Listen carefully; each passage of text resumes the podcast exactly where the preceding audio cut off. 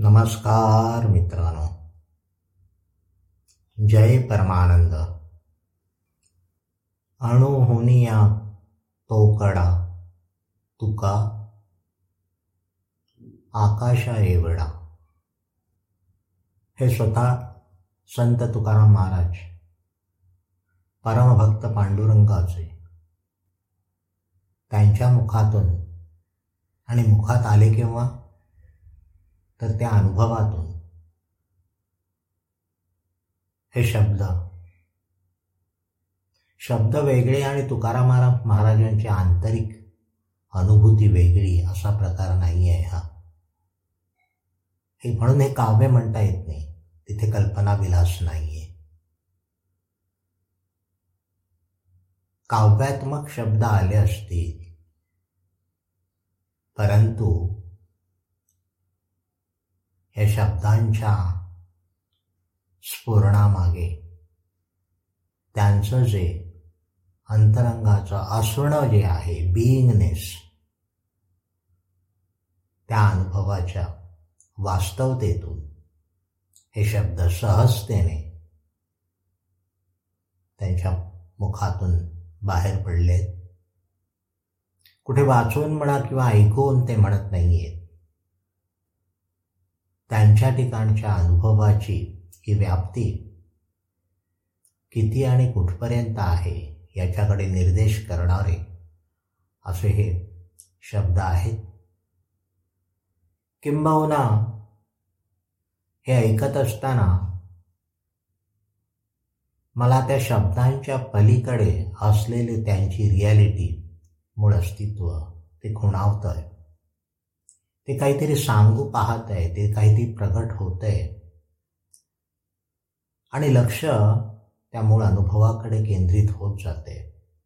की एका अर्थाने मला ते अतिशय एकांतिक करत आहेत संत तुकाराम महाराज या त्यांच्या उद्गारांनी म्हणा या अनुभवाच्या प्रगटीकरणाने मला ते त्यांच्या ठिकाणी खुणावत आहेत आमंत्रित करतायत.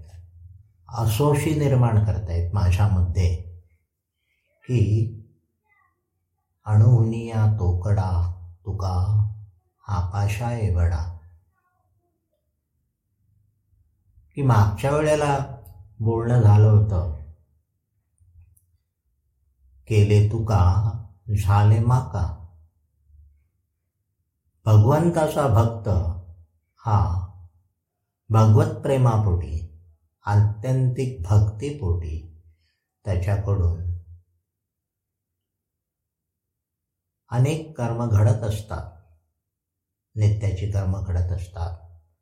परंतु या सर्वांचं अधिष्ठान असतं भक्ती. भगवंताविषयी पांडुरंगाविषयी असलेलं आत्यंतिक प्रेम त्या प्रेमातूनच सगळ्या गोष्टी नित्याची कर्म म्हणा आवश्यक अशी घडत असतात.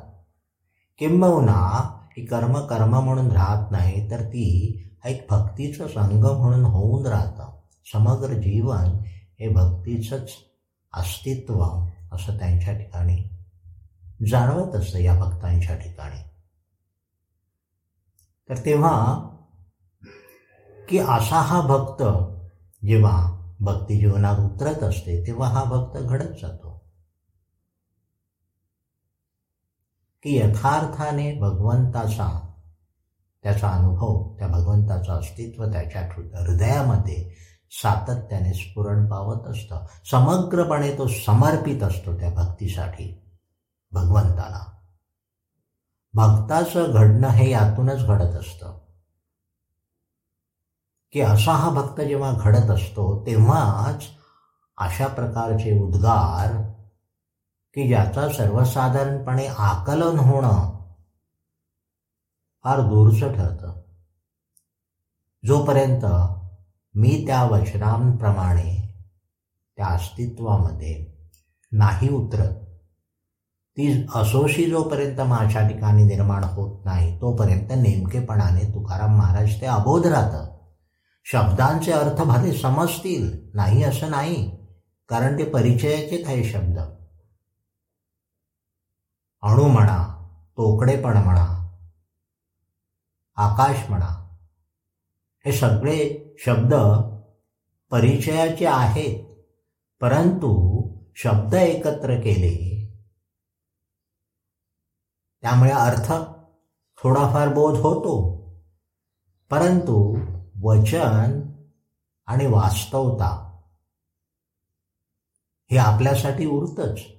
त्यांचं वचन आणि प्रत्यक्षात त्यांची वास्तवता त्यांची वास्तवता हीच वचनातून प्रगट झालेली आहे. परंतु माझ्या ठिकाणी हे मला दिसतंय. ऐकतोय मी. नित्याचं माझं ऐकणं होतंय. परंतु हे वचन आणि त्यांची वास्तवता हा माझा अनुभव आहे की मी नाही आहे तसा.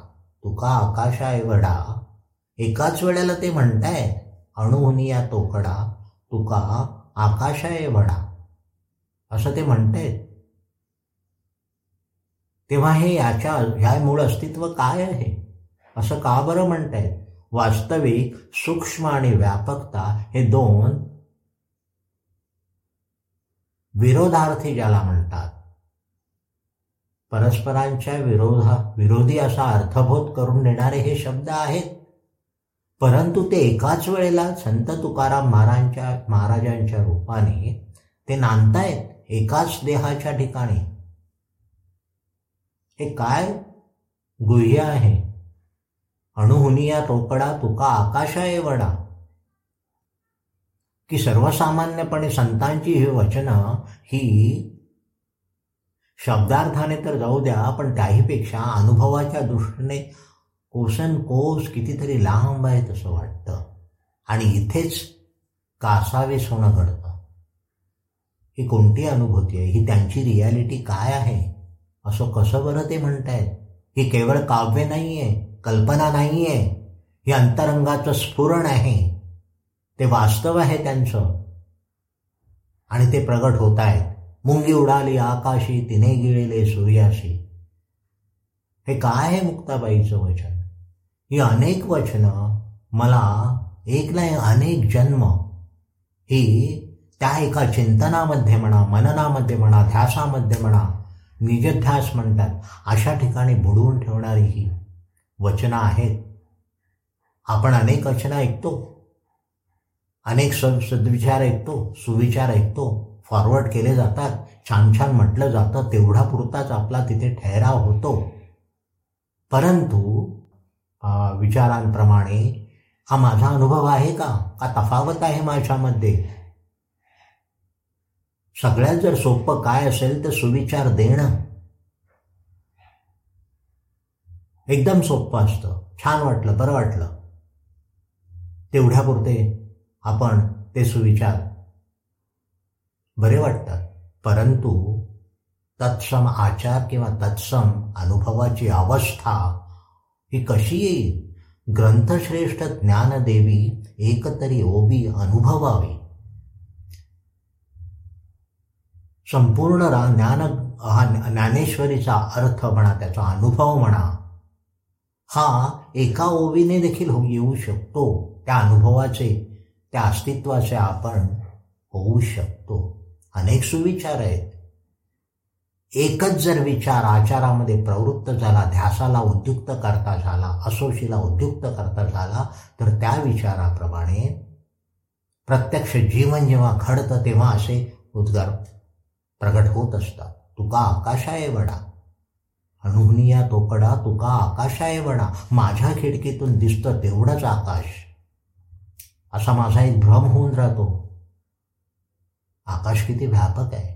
खिडकी एवढा आकाश माझ्या खिडकी एवढं. हा तुटबुन तुटपुंज असा जो मी आहे तेवढंच आकाश आहे माझी आकलन शक्ती आहे तेवढंच आकाश आहे.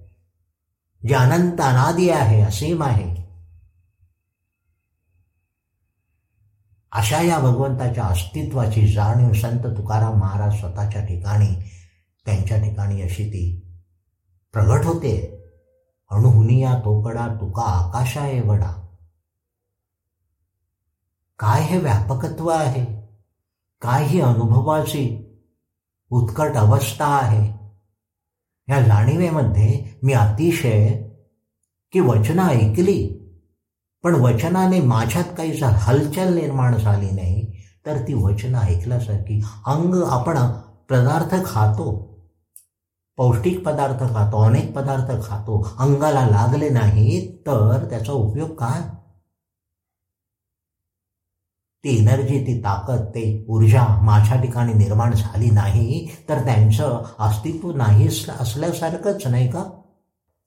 तसं ही वचनं जेव्हा आतमध्ये उतरतात मोरायला लागतात आपलीशी होतात सुरुवातीला नाही समजत विस्मित होतो चकित होतो तेही काही संवेदना क्षम मन असेल किंवा जाणीवा असतील तर ते होतं नाही तर तेही येतं आणि जातं.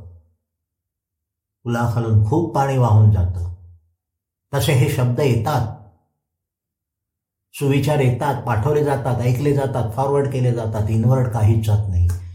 तसं या संत संतांच्या वचनांच्या बाबतीत असं म्हणता येत नाही.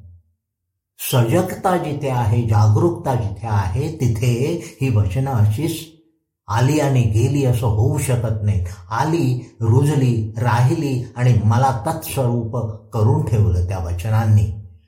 हा ध्यास म्हणा ही वृत्ती म्हणा ही तळमळ जेव्हा निर्माण होत असते तेव्हा या वचनांच्या अनुषंगाने शब्दांचा नाही अर्थाचा नाही अनुभवाचा ध्यास घेतला जातो. हा ध्यास घेतला जातो सहजतेने निर्माण होतो. श्रवणानंतर श्रवण म्हणजे ऐकणं. अशी संत वचनं सद्गुरूंच्या मुखातील वचनं ऐकली कानातून आतमध्ये उतरली पुढे त्याचं स्मरण. स्मरणातून त्याचं सारखं मनन होत असतं. समजलं. मननाने जे काय सांगायचंय त्याचं थोडंफार समज येत जाते. ही समज आल्यानंतर जो पहिला अचंबितपणा असतो तो अचंबितपणा आणखी सखोलत जातो आणि नेमकेपणाने ही रियालिटी माझी कशी होईल इथे निज निजध्यास सुरू होतो. हा माझा अनुभव. हे माझ्या अनुभवाचं कधी होईल? मी ऐकलं कुठेतरी मस्तपैकी. पावभाजी मिळते केम्स कॉर्नरला मग मी म्हणतो मग अरे इतर सगळेजण वर्णन करतायत तर मला पण अनुभव घ्यायला पाहिजे. म्हणून एकदा नाही दोनदा नाही तीनदा नाही काहीतरी कारण काढून त्या बाजूला जाणं घडतं आणि ती पावभाजी यथेच्छपणे सेवन केली जाते. आणि तेव्हा म्हटलं जातं खरंच फारच छान आहे. अगदी तसंच या वचनांचं होतं. हे काय आहे? एवढं सोपं नाही पावभाजी एवढं. भगवंताचं पावन होणं पवित्र होणं आपलं एवढं सोपं नाहीये. पण उदाहरण म्हटलं तर त्यानिमित्ताने ह्या अनुभवाची गोडी माझ्या ठिकाणी निर्माण होईल का? बाहेरून कुठून येणार नाहीये. माझ्या ठिकाणी ही गोडी हे वास्तव. येईल का? त्या वास्तवाचा मी होईल का? माझं बिईंगनेस ते होईल का? जे संत तुकाराम महाराज म्हणतायत एकाच वेळेला तोकडाही आणि व्यापकही आहे परस्पर विरोधी अर्थानं की अस्तित्वामध्ये अनेक विरोधी संज्ञा उपलब्ध आहेत? परंतु तो अस्तित्वाचाच एक अंग आहे भाग आहे तो.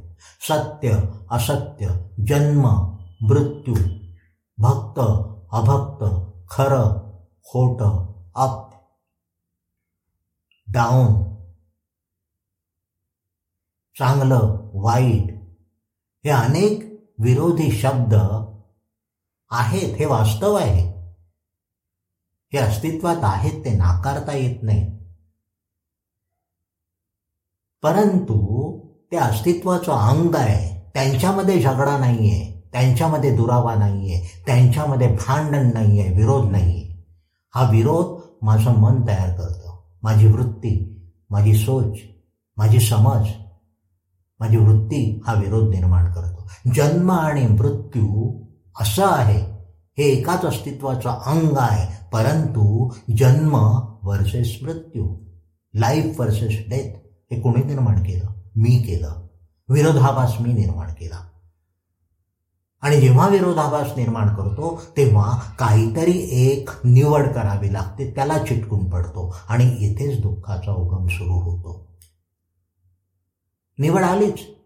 द्वैत निर्माण झाल्यानंतर निवड चांगलं वाईट सज्जन दुर्जन. हे सगळं आलं. हे अस्तित्वामध्ये सहजतेने आहे.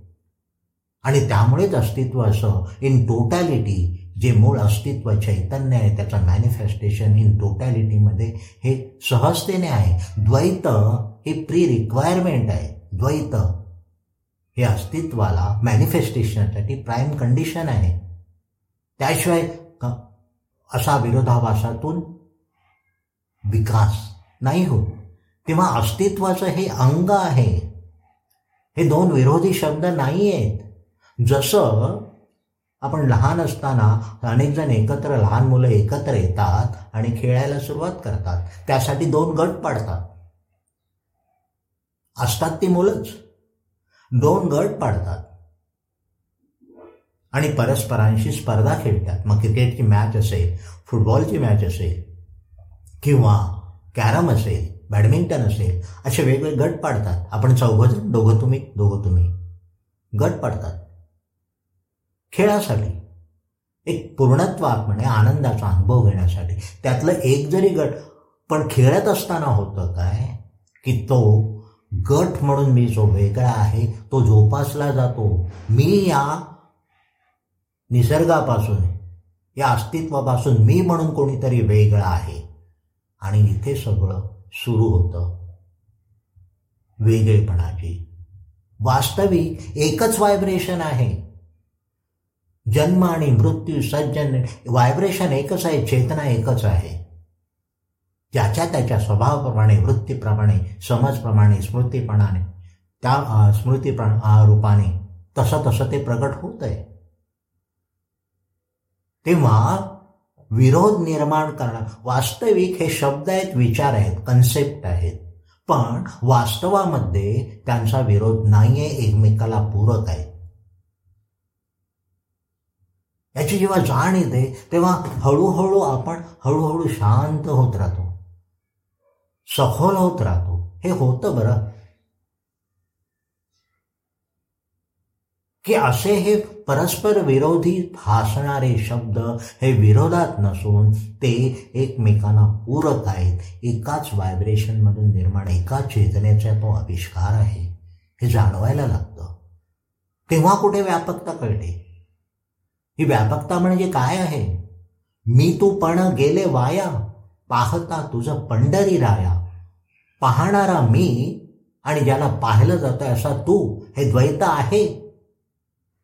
अनुभवासाठी द्वैत आहे. पाहणारा वेगळा आणि ज्याला पाहतोय ते वेगळं. परंतु एकाच चेतनेचा हा आविष्कार आहे. एकच चेतना आहे ती. वास्तवी पाहणारा स्वतःलाच पाहत असतो.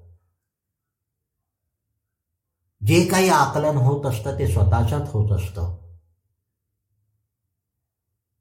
असं वेगळेपणाने काही नाहीये. मुळात जर या ठिकाणी चेतना नसेल तर पंढरी रायाला पाहणं घडेल का?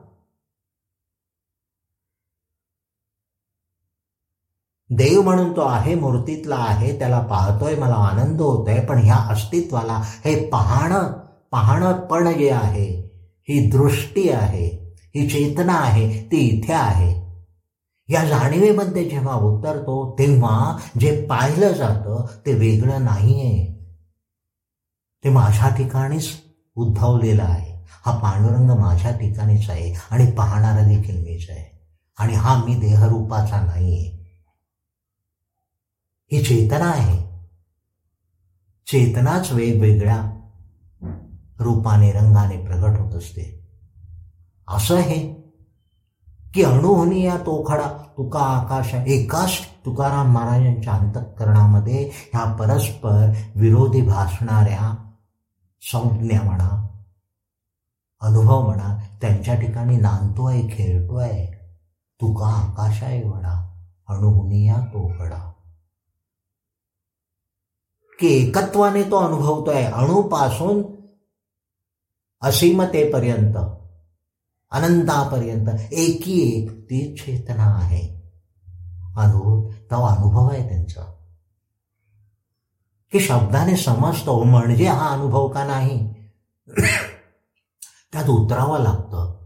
आत्यंतिक ध्यासापोटी तळमळीपोटी निजध्यास ज्याला म्हणतात त्यातून जेव्हा उतरावं लागतं तेव्हा हे उतरणं घडतं तेव्हा सखोलता स्थिरता अनुभवास येत असते. असं हे भगवंताचं असणं संत तुकाराम वृक्षवल्ली आम्हा सोयरे वनचरी असं म्हणणारे तुकाराम महाराज ते वेगळेपणाने पाहत नाहीत माझंच अस्तित्व आहे ते जसे सोयरे माझे आहेत तसे माझे आहेत. मी त्यांच्यापेक्षा परका नाही जर मीच नाही आहे तर पर म्हणून काही राहील का? खरंच चिंतनाला त्या चिंतनाच्या सखोलतेमध्ये घेऊन जाणारे असे हे शब्द आहेत. सुरुवातीला द्वंद्व होतो नंतर संवाद सुरू होतो. हे कसं सत्य आहे? हे माझ्या रियालिटीचं माझ्या अनुभवाचं कधी होईल? रियालिटी शो म्हणत नाही मी. ही माझी रियालिटी माझं वाचतो माझं बिईंगनेच कसं होईल? हा जेव्हा ध्यास लागतो तेव्हा हे सगळं हळूहळू अस्तित्व हे अतिशय साहचर्याचं होत जातं. चॉईस उरत नाही. काही पकडणं घडत नाही. कारण कोणत्याही त्याची आस म्हणा आवड निवड एक प्रकारचा चॉईसलेस असा अवेअरनेस निर्माण होत असतो.